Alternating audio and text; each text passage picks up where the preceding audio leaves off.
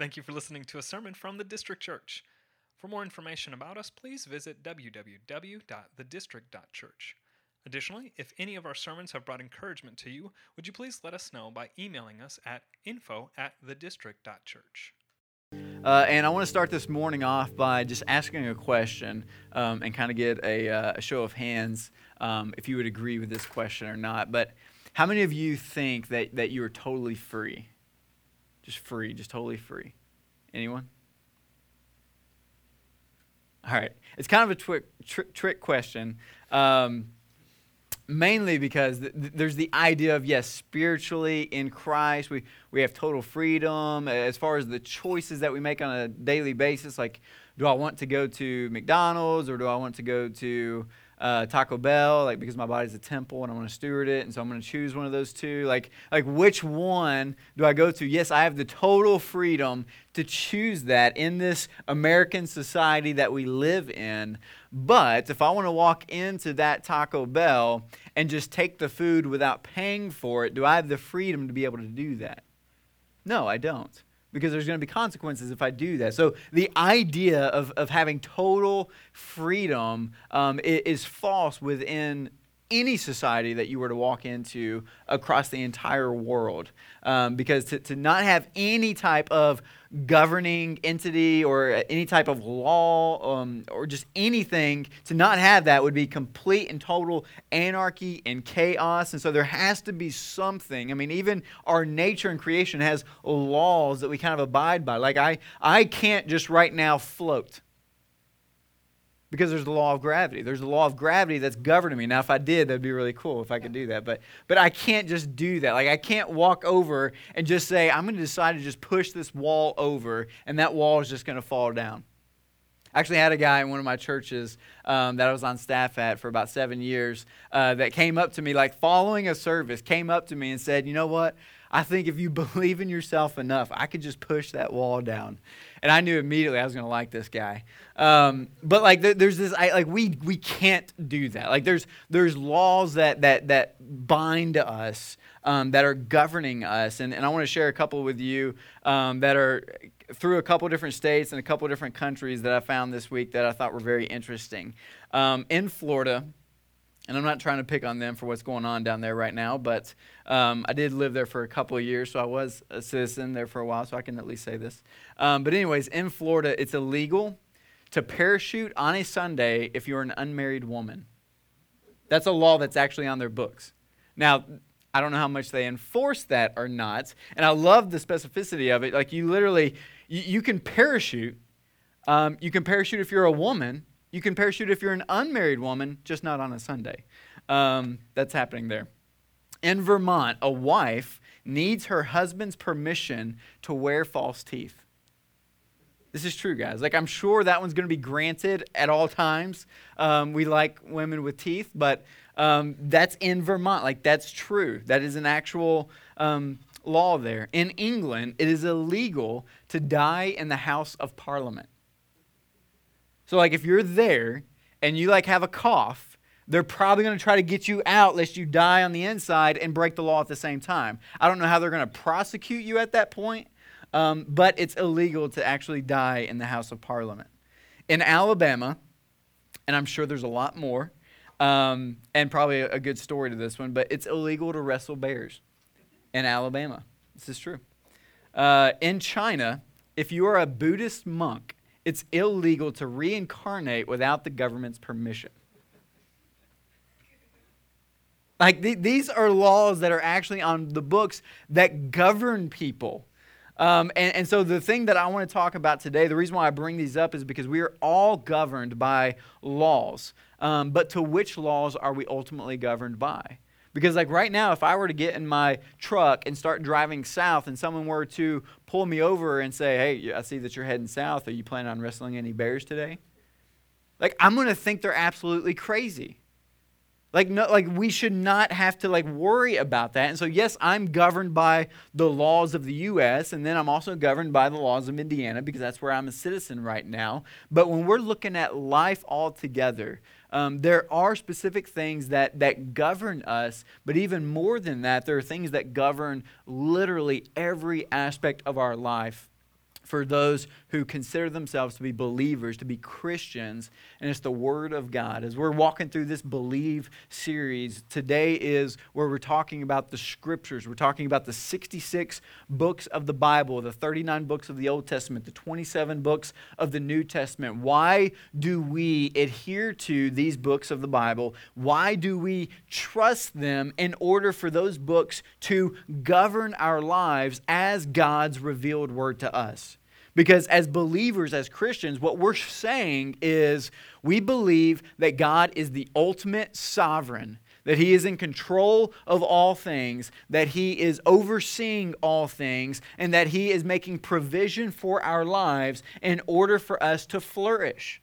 So basically, He doesn't want us to suffer in the sense of lacking any joy that is to be had when following and trusting His ways. For example, with my son Ezra, we want Ezra to flourish. Well, right now, Ezra does not know the best ways in which to make right choices. For example, if we were to open up our back door and just let him run free, there's a pond over to the right of our house that Ezra would love to just run straight into, but he doesn't know how to swim. He doesn't even know that he doesn't know how to swim. He's going to just run straight into the water and just see what happens. Or the street. He wants to just run out into the street because he thinks it's fun to just run out into the street. And what I have to do is kind of come next to him and say, Ezra, do you see that flat squirrel? Do you want to become like that flat squirrel? This is why Daddy has a law in which we want you to stay in the yard, because I want you to flourish. I want you to live. This is why we put a fence up in our backyard so that we could open up the door and have some boundaries for him to stay within what's safe. And this is what we as believers say when we trust in Jesus Christ. What we're saying is the 66 books of Scripture that are considered the revealed Word of God, we're saying these are the boundaries in which God has designed for us to flourish. And so we therefore trust them, and we want them to govern our lives so that we're led into joy and not into destruction. And so the main thing that I'm wanting to talk to you about today is specifically why the 66 books. Why the Bible that we trust, that we believe? Why is it the revealed Word of God and not 67 books, not 65 books? Like why are there others that are left out? And so as you have your Bibles, go ahead and open up to the book of Hezekiah.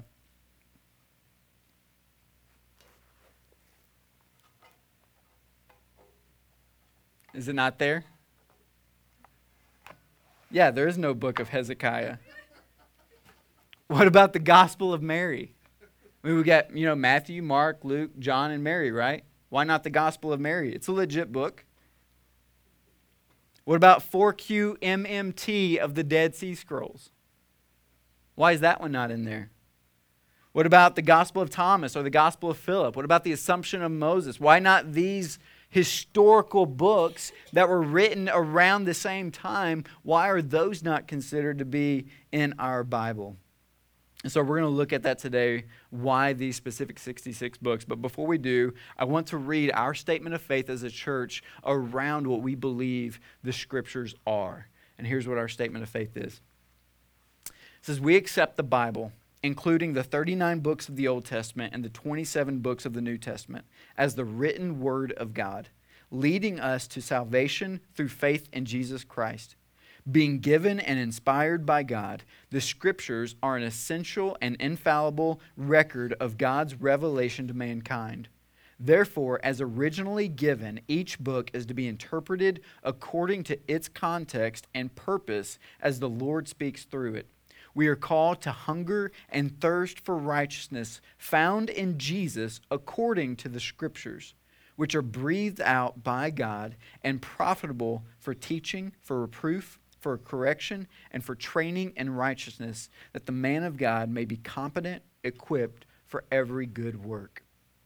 That's our statement of faith as a church. And so now I want to lead into why that statement of faith focuses so much on the 39 and the 27. So I want to first start off with just kind of sharing with you how those books came about, how we ended up with the 66. And this is what's called the canon of Scripture. When you hear canon, don't think Civil War canon. Like, this isn't, you know, they just threw a bunch of books in and just shot them out, and whichever ones landed were the ones that were there. Like, that's not the idea of canon.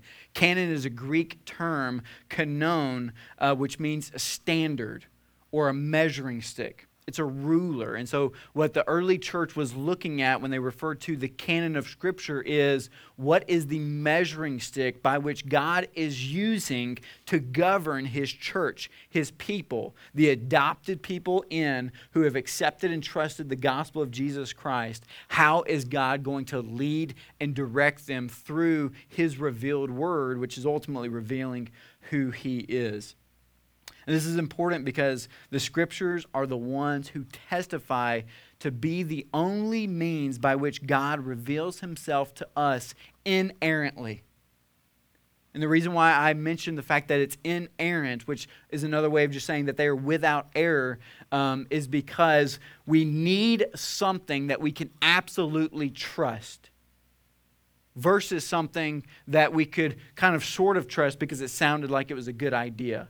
And the reason why I say that is sometimes you might have a friend, or you might read an article, or you might hear somebody who had a good word for you that they shared with you about who God was, and you received that. And when you received that, it felt like it was the right thing to do. For example, if I were to tell you, hey man, I think you should fast for 3 months. I think you should fast for 3 months. That's my wisdom to you. That's my direction to you. I want you to trust in the Lord. I want you to experience more of the Lord. I want you to experience more of Christ and see him. I want you to kind of not have any distractions, so I think you should fast for 3 months. Well, my intention may be pure. My intentions may be honorable. My intentions may be for you to flourish and to see more of Christ. Fasting is a biblical thing, and so I'm being biblical when it comes to that, but the application's a little off, right? Have any of you tried to fast for 3 months? Not drinking any food or water for 3 months? You'll be dead in about 10 days. So my application of that, food and water. Food, if it's just food, you can go longer, but not including water as well, you're dead in about 10 days. So although everything might be intentional good, my application of it is not authoritative. It's not ultimate. That's why we need a standard. We need a written, revealed word of God that we're always, as a church, as a body of Christ, as believers, we're coming back to and saying, this is the ultimate authority that I am trusting in my relationship with God as he is leading me and directing me. It does not mean that there can never be good advice that comes from friends and that comes from churches and that comes from sermons and that comes from articles and that comes from books that are written about the Scriptures. Absolutely, those things can point us to Christ and direct us to him, but they better be channeled and filtered through the Word of God, because this is the primary way in which God reveals and directs his people, is through his God-breathed Word. Because it's easy for us to, at times, just get ourselves off with our own thoughts and opinions and so forth. So I want to show you why we have 39 books of the Old Testament and the 27 of the New Testament that we call sacred literature. Another reason why I want to show you this is because for example, like the other day I was sitting on the couch drinking root beer and eating cereal because, again, my body's a temple, and I was watching the History Channel, and I know I mentioned a couple weeks ago, don't trust everything you see on the History Channel, but it's true. Don't trust everything you see on the History Channel. There was literally, they were promoting a show coming up where it was the Jesus Strand, a search for Jesus' DNA.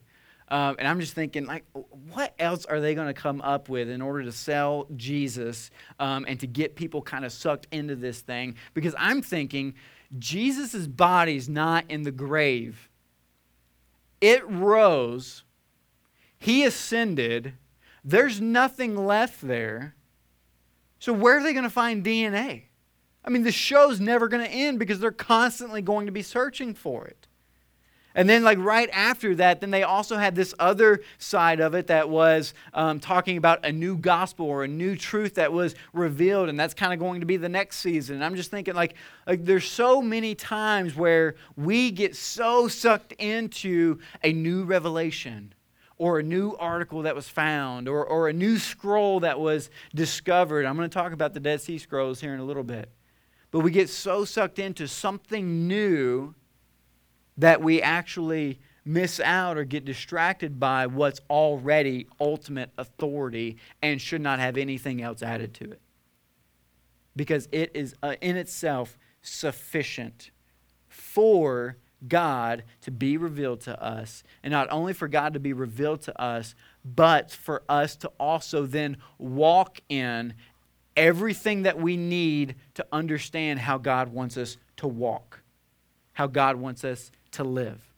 He doesn't leave anything out. For like God is not a God of confusion. God is not a God of wanting us to just guess all the time and just figure it out. Like when he says, love your spouse, that does not mean that he's then going to just leave us with trying to figure it out on our own.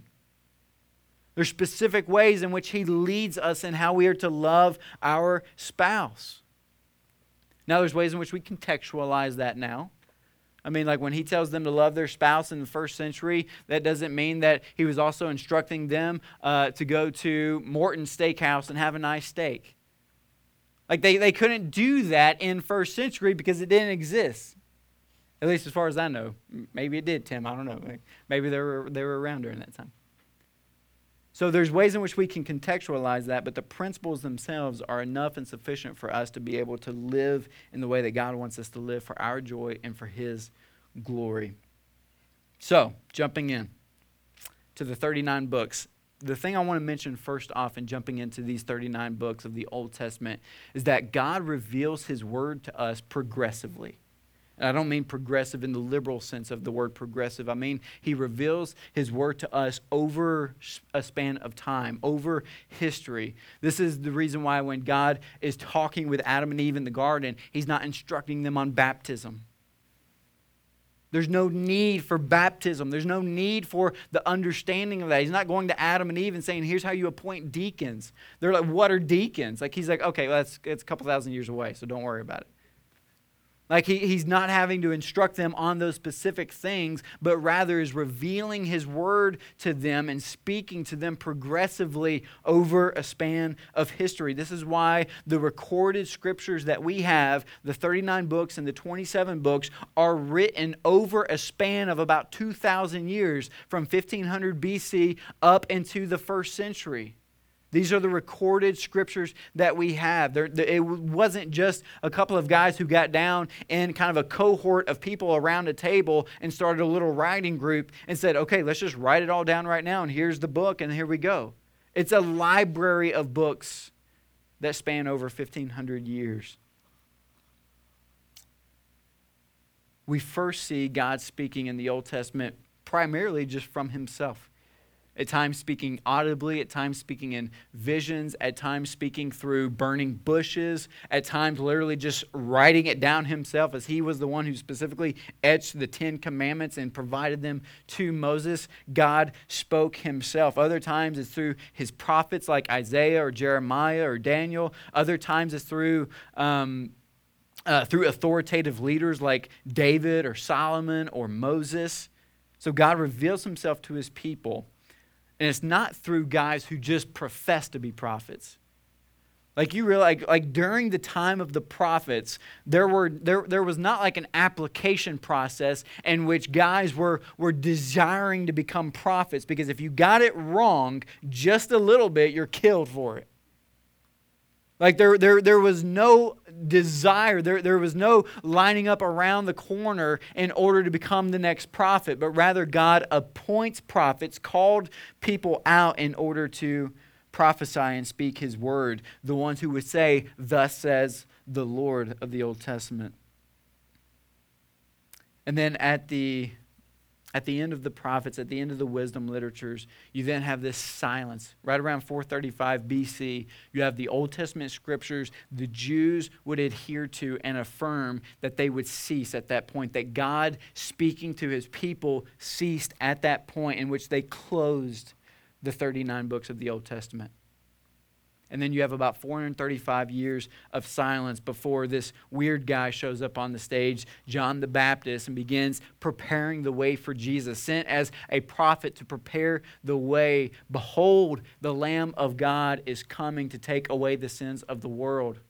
This is him breaking the silence and coming in to the scene and recognizing that Jesus the Messiah, that the 39 books of the Old Testament have been pointing to and leading to and talking about for the last 1,500 years, last 2,000 years, this guy is finally here, so don't miss him. And then the reason why I wanted to jump to this point to give affirmation for the 39 books of the Old Testament is because who better to give affirmation for those 39 books, whether or not we should trust them as literature, as sacred, holy scripture literature, than Jesus Christ himself. If we're in this room and we say we trust Jesus as God, then I'm going to go with what Jesus says when he references the Old Testament. This is what he says in Luke 24:44. Jesus says, "These are my words that I spoke to you while I was still with you, that everything written about me in the law of Moses and the prophets and the Psalms must be fulfilled." Whenever first century Jews would talk about the Old Testament law, whenever they would talk about the original 39 books, they always referenced them in three categories: the law of Moses, the prophets, and the Psalms. And that's the way the Old Testament is actually broken down. It's broken down into the law, the first five books, Genesis, Exodus, Leviticus, Numbers, Deuteronomy. And then it's broken down into the prophets, the major prophets and the minor prophets. It's not necessarily that it's major prophets are higher in status and minor are lower. It's just length of book. The major prophets are longer books and the minor prophets are shorter books. And then it leads into the wisdom literatures, the Psalms, the Proverbs, Ecclesiastes, Song of Solomon. You lead into the poetry letters that we have. And so he literally refers to this. This is a Jewish way of referring to the whole Old Testament by grouping them into these three categories. And so what Jesus is doing right here in this moment is saying all of God's word, including the law, including the prophets, and including the wisdom literatures, the Psalms, are meant to be fulfilled by me arriving on the scene. He's recognizing the 39 books as God's inspired, breathed out word, holy scriptures, that he goes on to say later that not even an iota should be removed. Not even a dot should be removed. Every single word that is within the Old Testament is absolute truth and is to be governed over the people of God. So we got the 400 years of silence, and then John the Baptist shows up speaking the word of God. From there, it then starts rolling into the New Testament realm. And the New Testament realm is definitely more difficult when it comes to humans trusting that these are written, inspired words of God, just because it now also involves a church, a body of people recognizing which books are in and which books are out. But I want to show you how they ultimately establish this.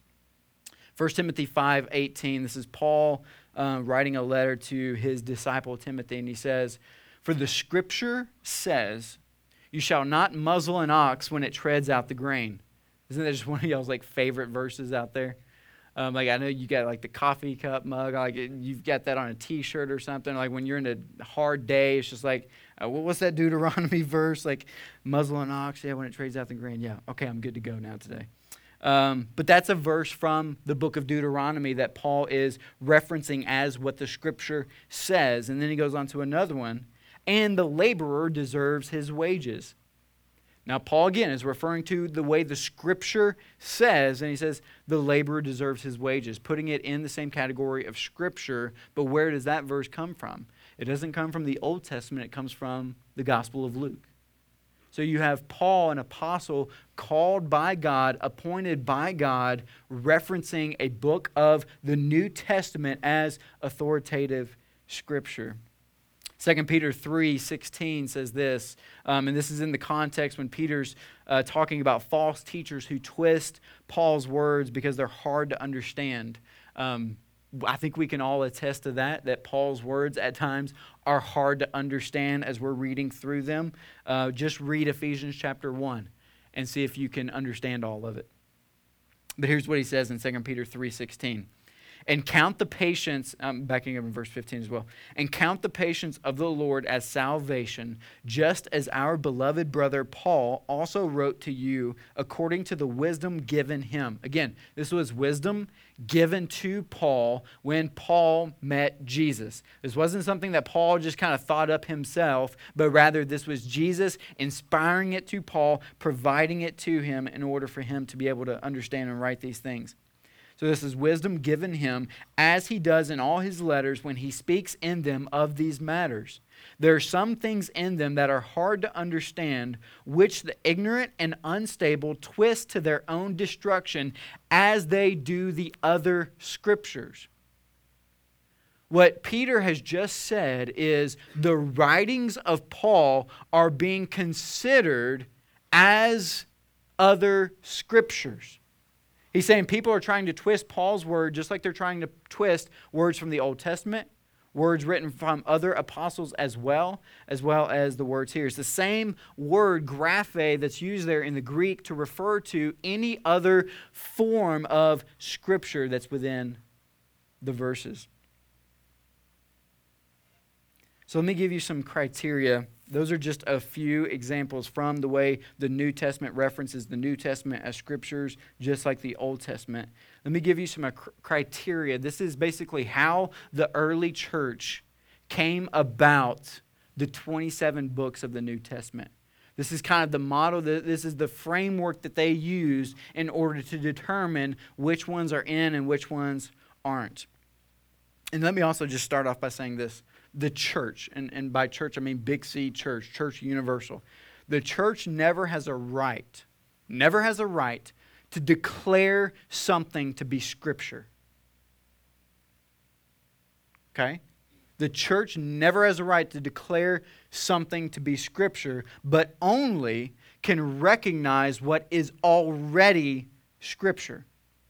For example, if I was working for the government and they brought me just a bag full of money, and in that bag full of money there was real money and there was fake money, I do not have the authority in opening up that bag to pull out a false dollar bill and look at that dollar bill and say, I now declare this dollar bill to be real money.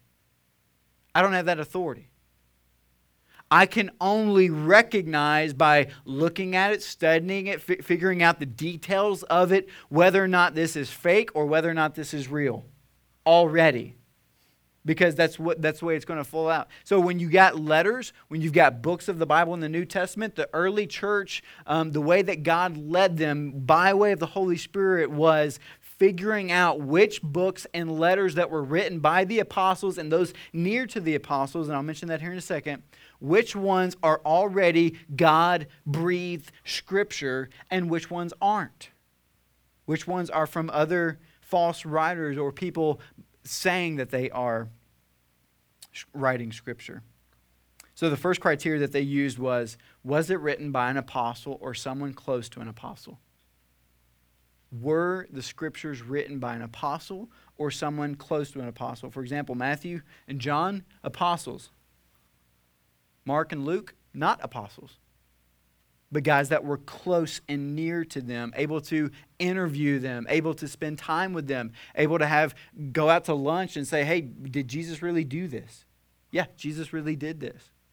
Because they saw it as they were eyewitnesses to it, having the Holy Spirit within them. As John 14:26 alludes to, Jesus says, when I leave, I'm sending you an helper. That helper is going to be the Holy Spirit. The Holy Spirit's going to guide you in remembering all that I've taught you so that you can record it, so that you can write it down. That's one of the biggest statements for me of believing the New Testament as authoritative Scripture, because again, I always land on what Jesus says rather than anybody else saying anything. And if Jesus himself says, I'm going to send a helper to you, two fallible men, two imperfect people who are going to write down Scripture, but it's going to be holy and God-breathed Scripture, but the helper is going to come and help you do that. He's going to guide you into truth. He's going to guide you into remembering everything that I taught you so that you can record it down. If Jesus is saying that and Jesus never lies, then I can trust it. Absolutely, I can trust it. Because if there were anybody in there who messed it up in the way, then I think God is going to come in and fix it. That God's going to come in and fix the thing that is revealing information about Him. Because if there's anything, when God is sovereign over everything and is in control over everything and wants everyone to view Him rightly, and the way in which He wants everyone to view Him rightly is by reading the Word of God that He has provided for them that is testifying to who He is, don't you think God's going to get it right? And make sure that it's right? And then preserve that it's right? Absolutely. Absolutely. So we can trust this because, again, was it written by an apostle or someone close to an apostle who knew Jesus? Does the book agree with other books already written in the Bible? Like, God's not a schizophrenic God. God doesn't just do one thing and then change His mind and the next thing. Like, God is consistent. And so when someone comes forth and says, I've written a letter that's inspired by God, okay, let's look at it. Does it agree with this doctrine over here? Does it agree with this doctrine that is in the Old Testament? Does it agree to the character and nature of who God is? Does it agree? God's not schizophrenic in that. He's not giving part of His word over here and then trying to contradict it over here. Do the doctrines line up with one another? Also, they wanted to make sure that the books were historical and geographically accurate. If God does not lie, then everything in the Scriptures have to be absolutely true. So based on, details down into, Jesus' birthplace has to be right. Everything has to be true in it. So they would look at that. It wasn't just coming down and saying, yeah, that sounds good. That looks like a great doctrine. That looks like the way in which you should love someone. Or the story of the Samaritan woman at the well. But she wasn't really in Samaria. She was in another place. Well, no, they're going to get all the details right because the details matter. All details matter. So they have to make sure that everything was historically and geographically accurate because God doesn't lie. Another one, does it have traditional use in the church? You can't just come in and say, hi, my name's Bill, and I think this book should be in the Bible because I love Plato. Does it have traditional use in the church? Has this Scripture been used by the church for the existence of the church? So that it protects us from being able to come in and say, yeah, so-and-so wrote this phenomenal book. I think it's applicable in every way as we as believers are, and so I think we should just go ahead and add it in there. No, we don't get to do that. Again, we as the church do not get to declare something to be authoritative Scripture. Another one is, does it ring the note of truth in the believer's heart and have wide acceptance among the people of God? The sheep hear the Savior's voice.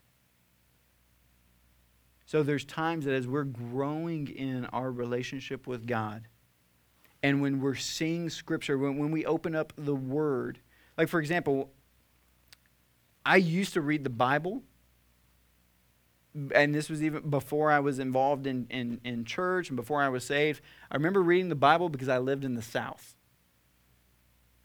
I felt like it was just something people did because they live in the South. You need to know certain stories in Scripture. You need to have verses here and there. It's just part of culture in the South. But whenever I read the Bible, to me, in those times, it was a dead book. There was no life in it. And then I met Jesus.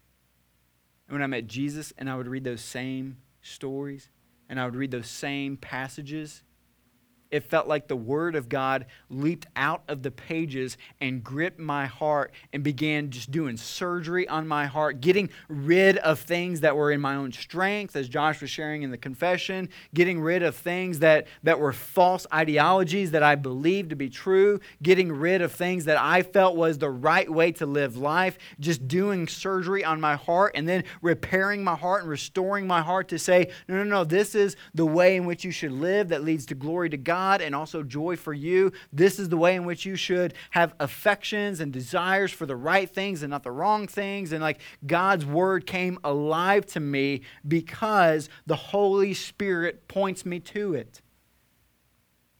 The difference between yes, this is a library of 66 books, but all it is a bunch of pages with words on them. If I don't have the Holy Spirit in me, this means nothing to me. If I don't have the Holy Spirit, as they said, who is a helper, who is guiding me and revealing truth to me, none of it means anything.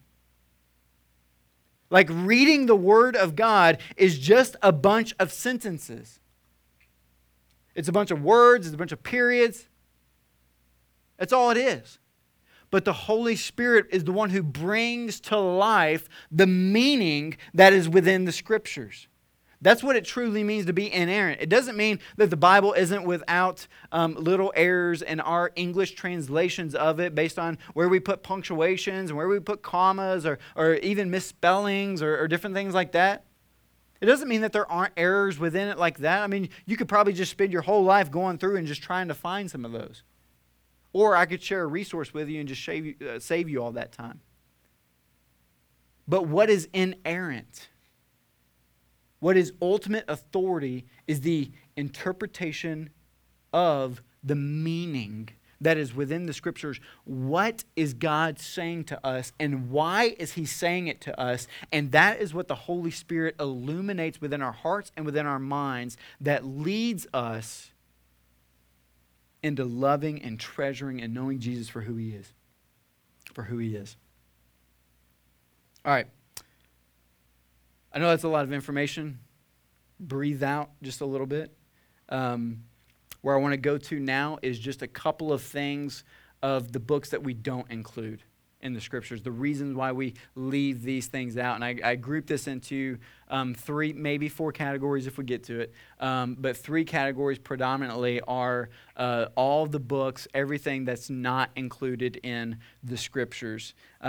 Basically, every book that's been written that's not in the Bible now is a good way to start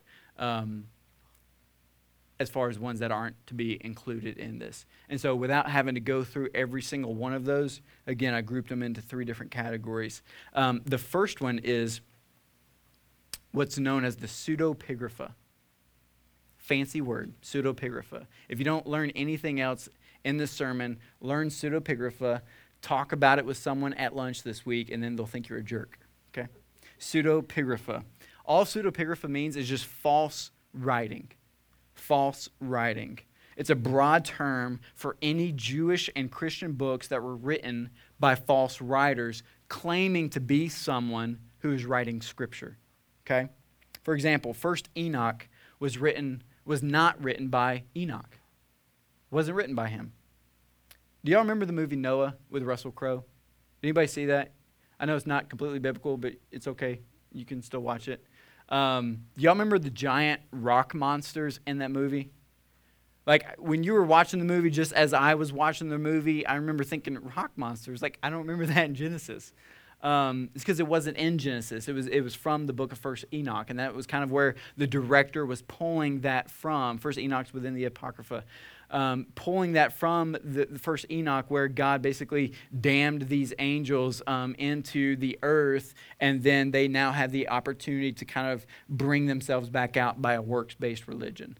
And so that's why they're helping Noah build the ark. Anyways, that one's for free.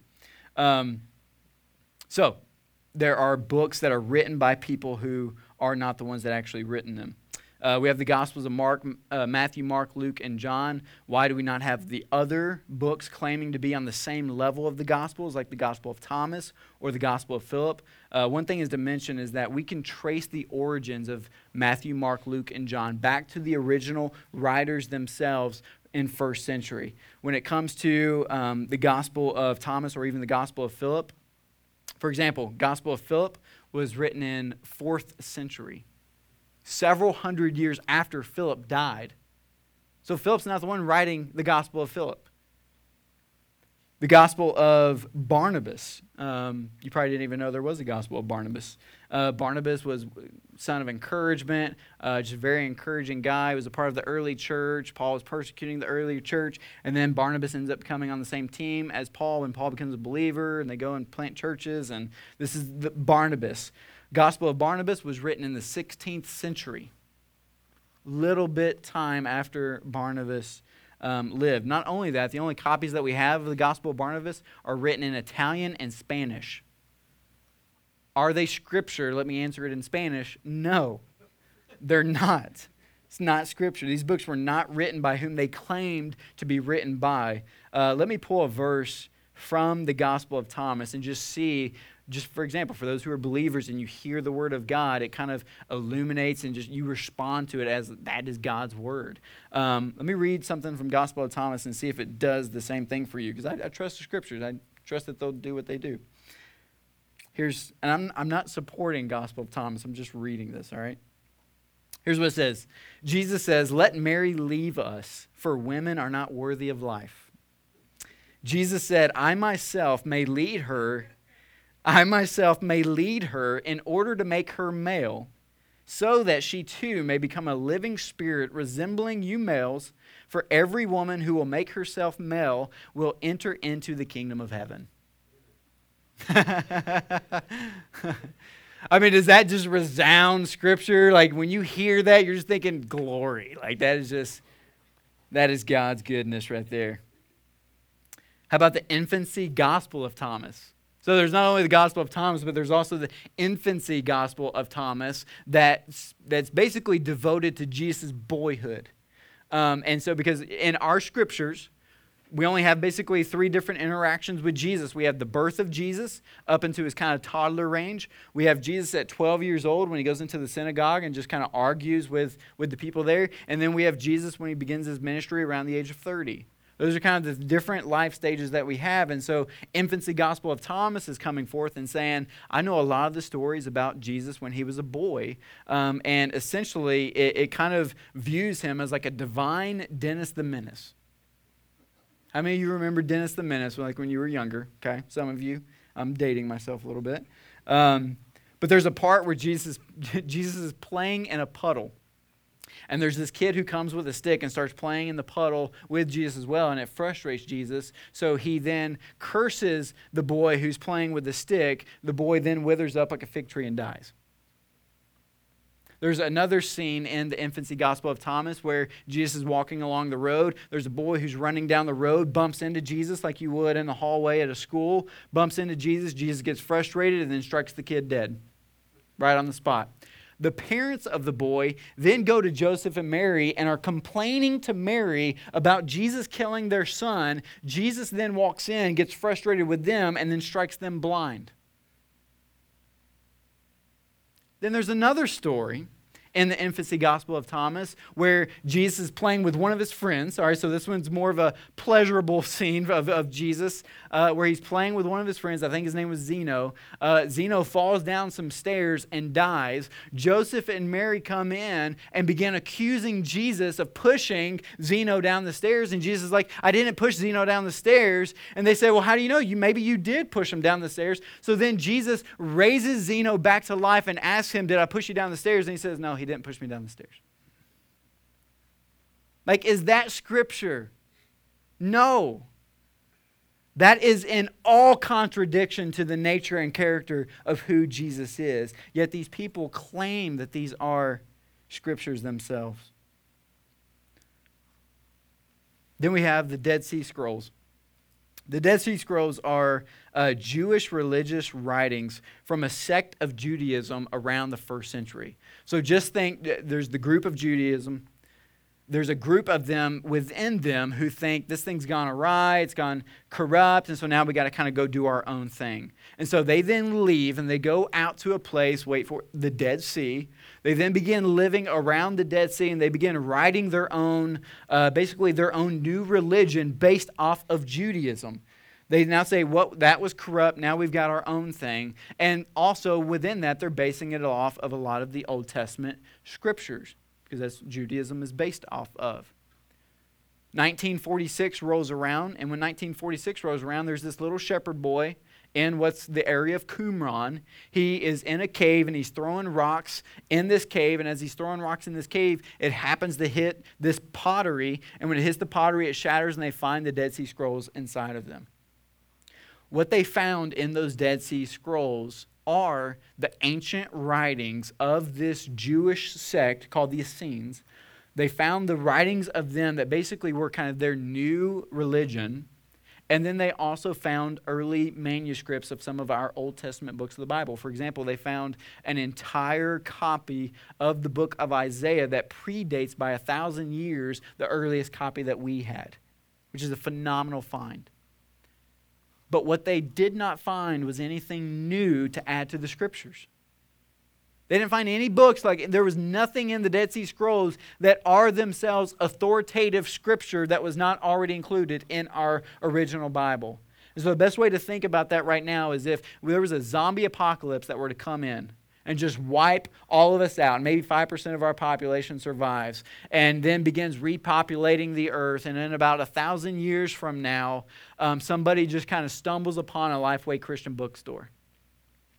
And when they go in that Lifeway Christian bookstore, what are they going to find? They're going to find a lot of books that are writings about the way in which we practice Christianity, and then they're also going to find copies of the Bible in which we hold as authoritative Scripture.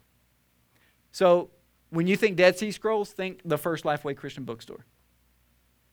It was just original writings of a group who talked about their religion and then original copies of the Old Testament law in that time. Helpful, but not authoritative Scripture for us. Not something to be added to it. And the last thing I want to mention about books that should not be included, and this one, depending on your background, you might know somebody with this background as well, is the Apocrypha. This is probably the one that's most debated about in our current day and age, and primarily it's because within the Roman Catholic religion, the Apocrypha is considered to be authoritative Scripture. It comes from their Latin Vulgate, which is the official Bible of the Roman Catholic Church. But the issues with that is, well, let me just explain what the Apocrypha is. Do y'all remember the silence between the Old Testament and New Testament? How long was that silence? 435 years, give or take a couple. So during that time, the Jews were still writing about their history, about their culture, about their religion, and these are now considered the Apocrypha. These are the books that they wrote. However, the Jews themselves never refer to the Apocrypha or affirm the Apocrypha as Old Testament Scripture. They themselves say that it ceased with the book of Malachi. God's revealed word to us ceases with the book of Malachi. Even though they continued writing about their culture and what's going on, was not inspired by God and was not breathed out words of God, is not the word of God coming from Jesus Christ himself, as he is, as John 1 says, the word. So the Apocrypha, even according to the Jews, is not who they say it is. Do y'all remember the guy? So how did the Apocrypha come about? Do y'all remember the guy Alexander the Great? All right, some of you maybe. He's the guy who conquered the known world by the age of 32. So just think better than you. Like, I don't know what you've done, like, in your 20s, but, like, I don't know that you've conquered the known world. Like, you might be working on your corner in your neighborhood. I don't know. But anyways, just think better than you. Well, he spreaded Greek culture all over the known world so that the language now that was widespread was Greek. And so because of that, the only languages that they had the Old Testament in during that time was Hebrew and Aramaic. And so they wanted the language into the common language of the people. And so then they basically came through and translated it into Greek and what's known as the Septuagint, which is our Old Testament law, Old Testament books written in Greek, translated in Greek. As they were translating those into Greek, they also said, well, we want to go ahead and translate the other important historical, geographical writings of the Jews, which were the Apocrypha. So they also included the Apocrypha in that translation, however, prefaced it as this is not authoritative. The Catholic Church then, once the Septuagint translated into Latin around 400, and so there's a guy by the name of Jerome, an early church father in 404 AD, who translates the Septuagint from Greek into Latin, and it's called the Latin Vulgate. And as he's translating, which includes the New Testament writings, which was already written in Greek because that was the common language of the people at the time, he translates all of it. Old Testament, Apocrypha, and New Testament Greek, all into Latin. And then, as Jerome is also recording this and doing this for the church, he prefaces that the Apocrypha is not Scripture. The other two are, but this one's not. So at what point did the Roman Catholic Church then declare the Apocrypha to be authoritative Scripture? It wasn't until 1546 that they declared the Apocrypha to be authoritative Scripture. The only reason why they declared the Apocrypha to be authoritative Scripture is because it was in response to Martin Luther and the Protestant Reformation and Luther's preaching that faith or that salvation is by justification through faith alone. So they needed some ammo against him.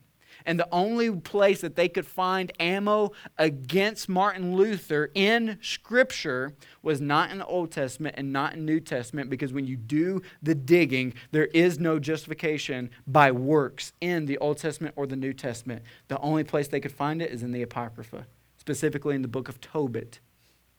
Tobit preaches justification by works, not faith alone. That's where the Catholic Church gets their fuel to push for justification by works. So they brought it in and said, this is authoritative Scripture.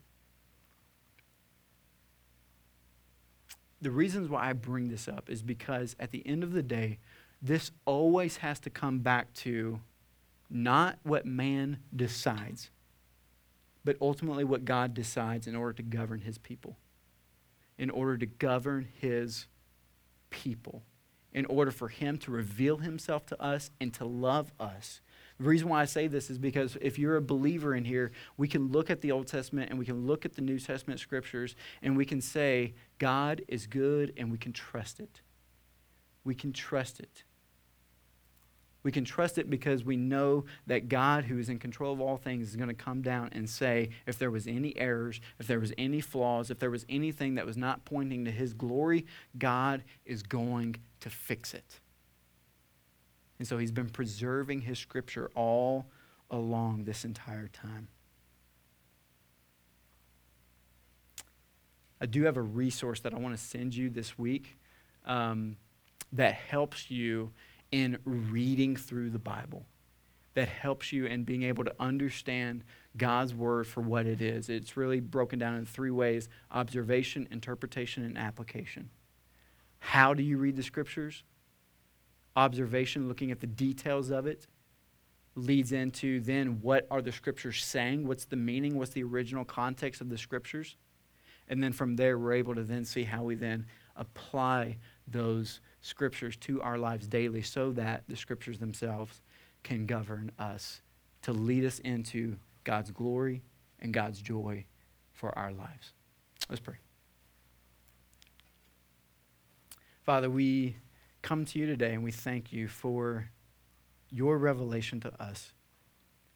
God, we are thankful that you are a God who desires to communicate with your children. God, you do not want to be silent. You want to make yourself known to us. God, it pleases you to reveal yourself to us. And God, we know that the primary way in which you do that is through your written word. It's through the word that you breathed out. As 2 Timothy 3:16 says, that your word, the scriptures, are God-breathed. That's more than just inspired, as if we thought it up. It literally comes from your essence. It comes from your character. It comes from your identity. It comes from your creation. And so, Father, my prayer is that we do not look at the Word of God as something that is compartmentalized in our life, that we don't look at it as just a helpful book for us to grab some advice from throughout the week, but rather that we would look at the Word of God greater than the way in which we think about breathing, or when we think about food, or that we think about water or drink. God, I wish we would live with a hunger and thirst for righteousness, and the way in which we see that righteousness, the way in which we understand that righteousness is coming from the content that is within your word. God, I pray that we would be desperate for it every single day. That as Jesus spoke on several times, that bread and water are great for the temporary, but the word of God is for the eternal. Like, man cannot live on bread alone, but the word of God is what we live by. God, I pray that you would awaken our hearts and awaken our minds, that you would grant within our hearts and grant within our affections and our desires a greater longing and a greater hunger and a greater thirst for your word.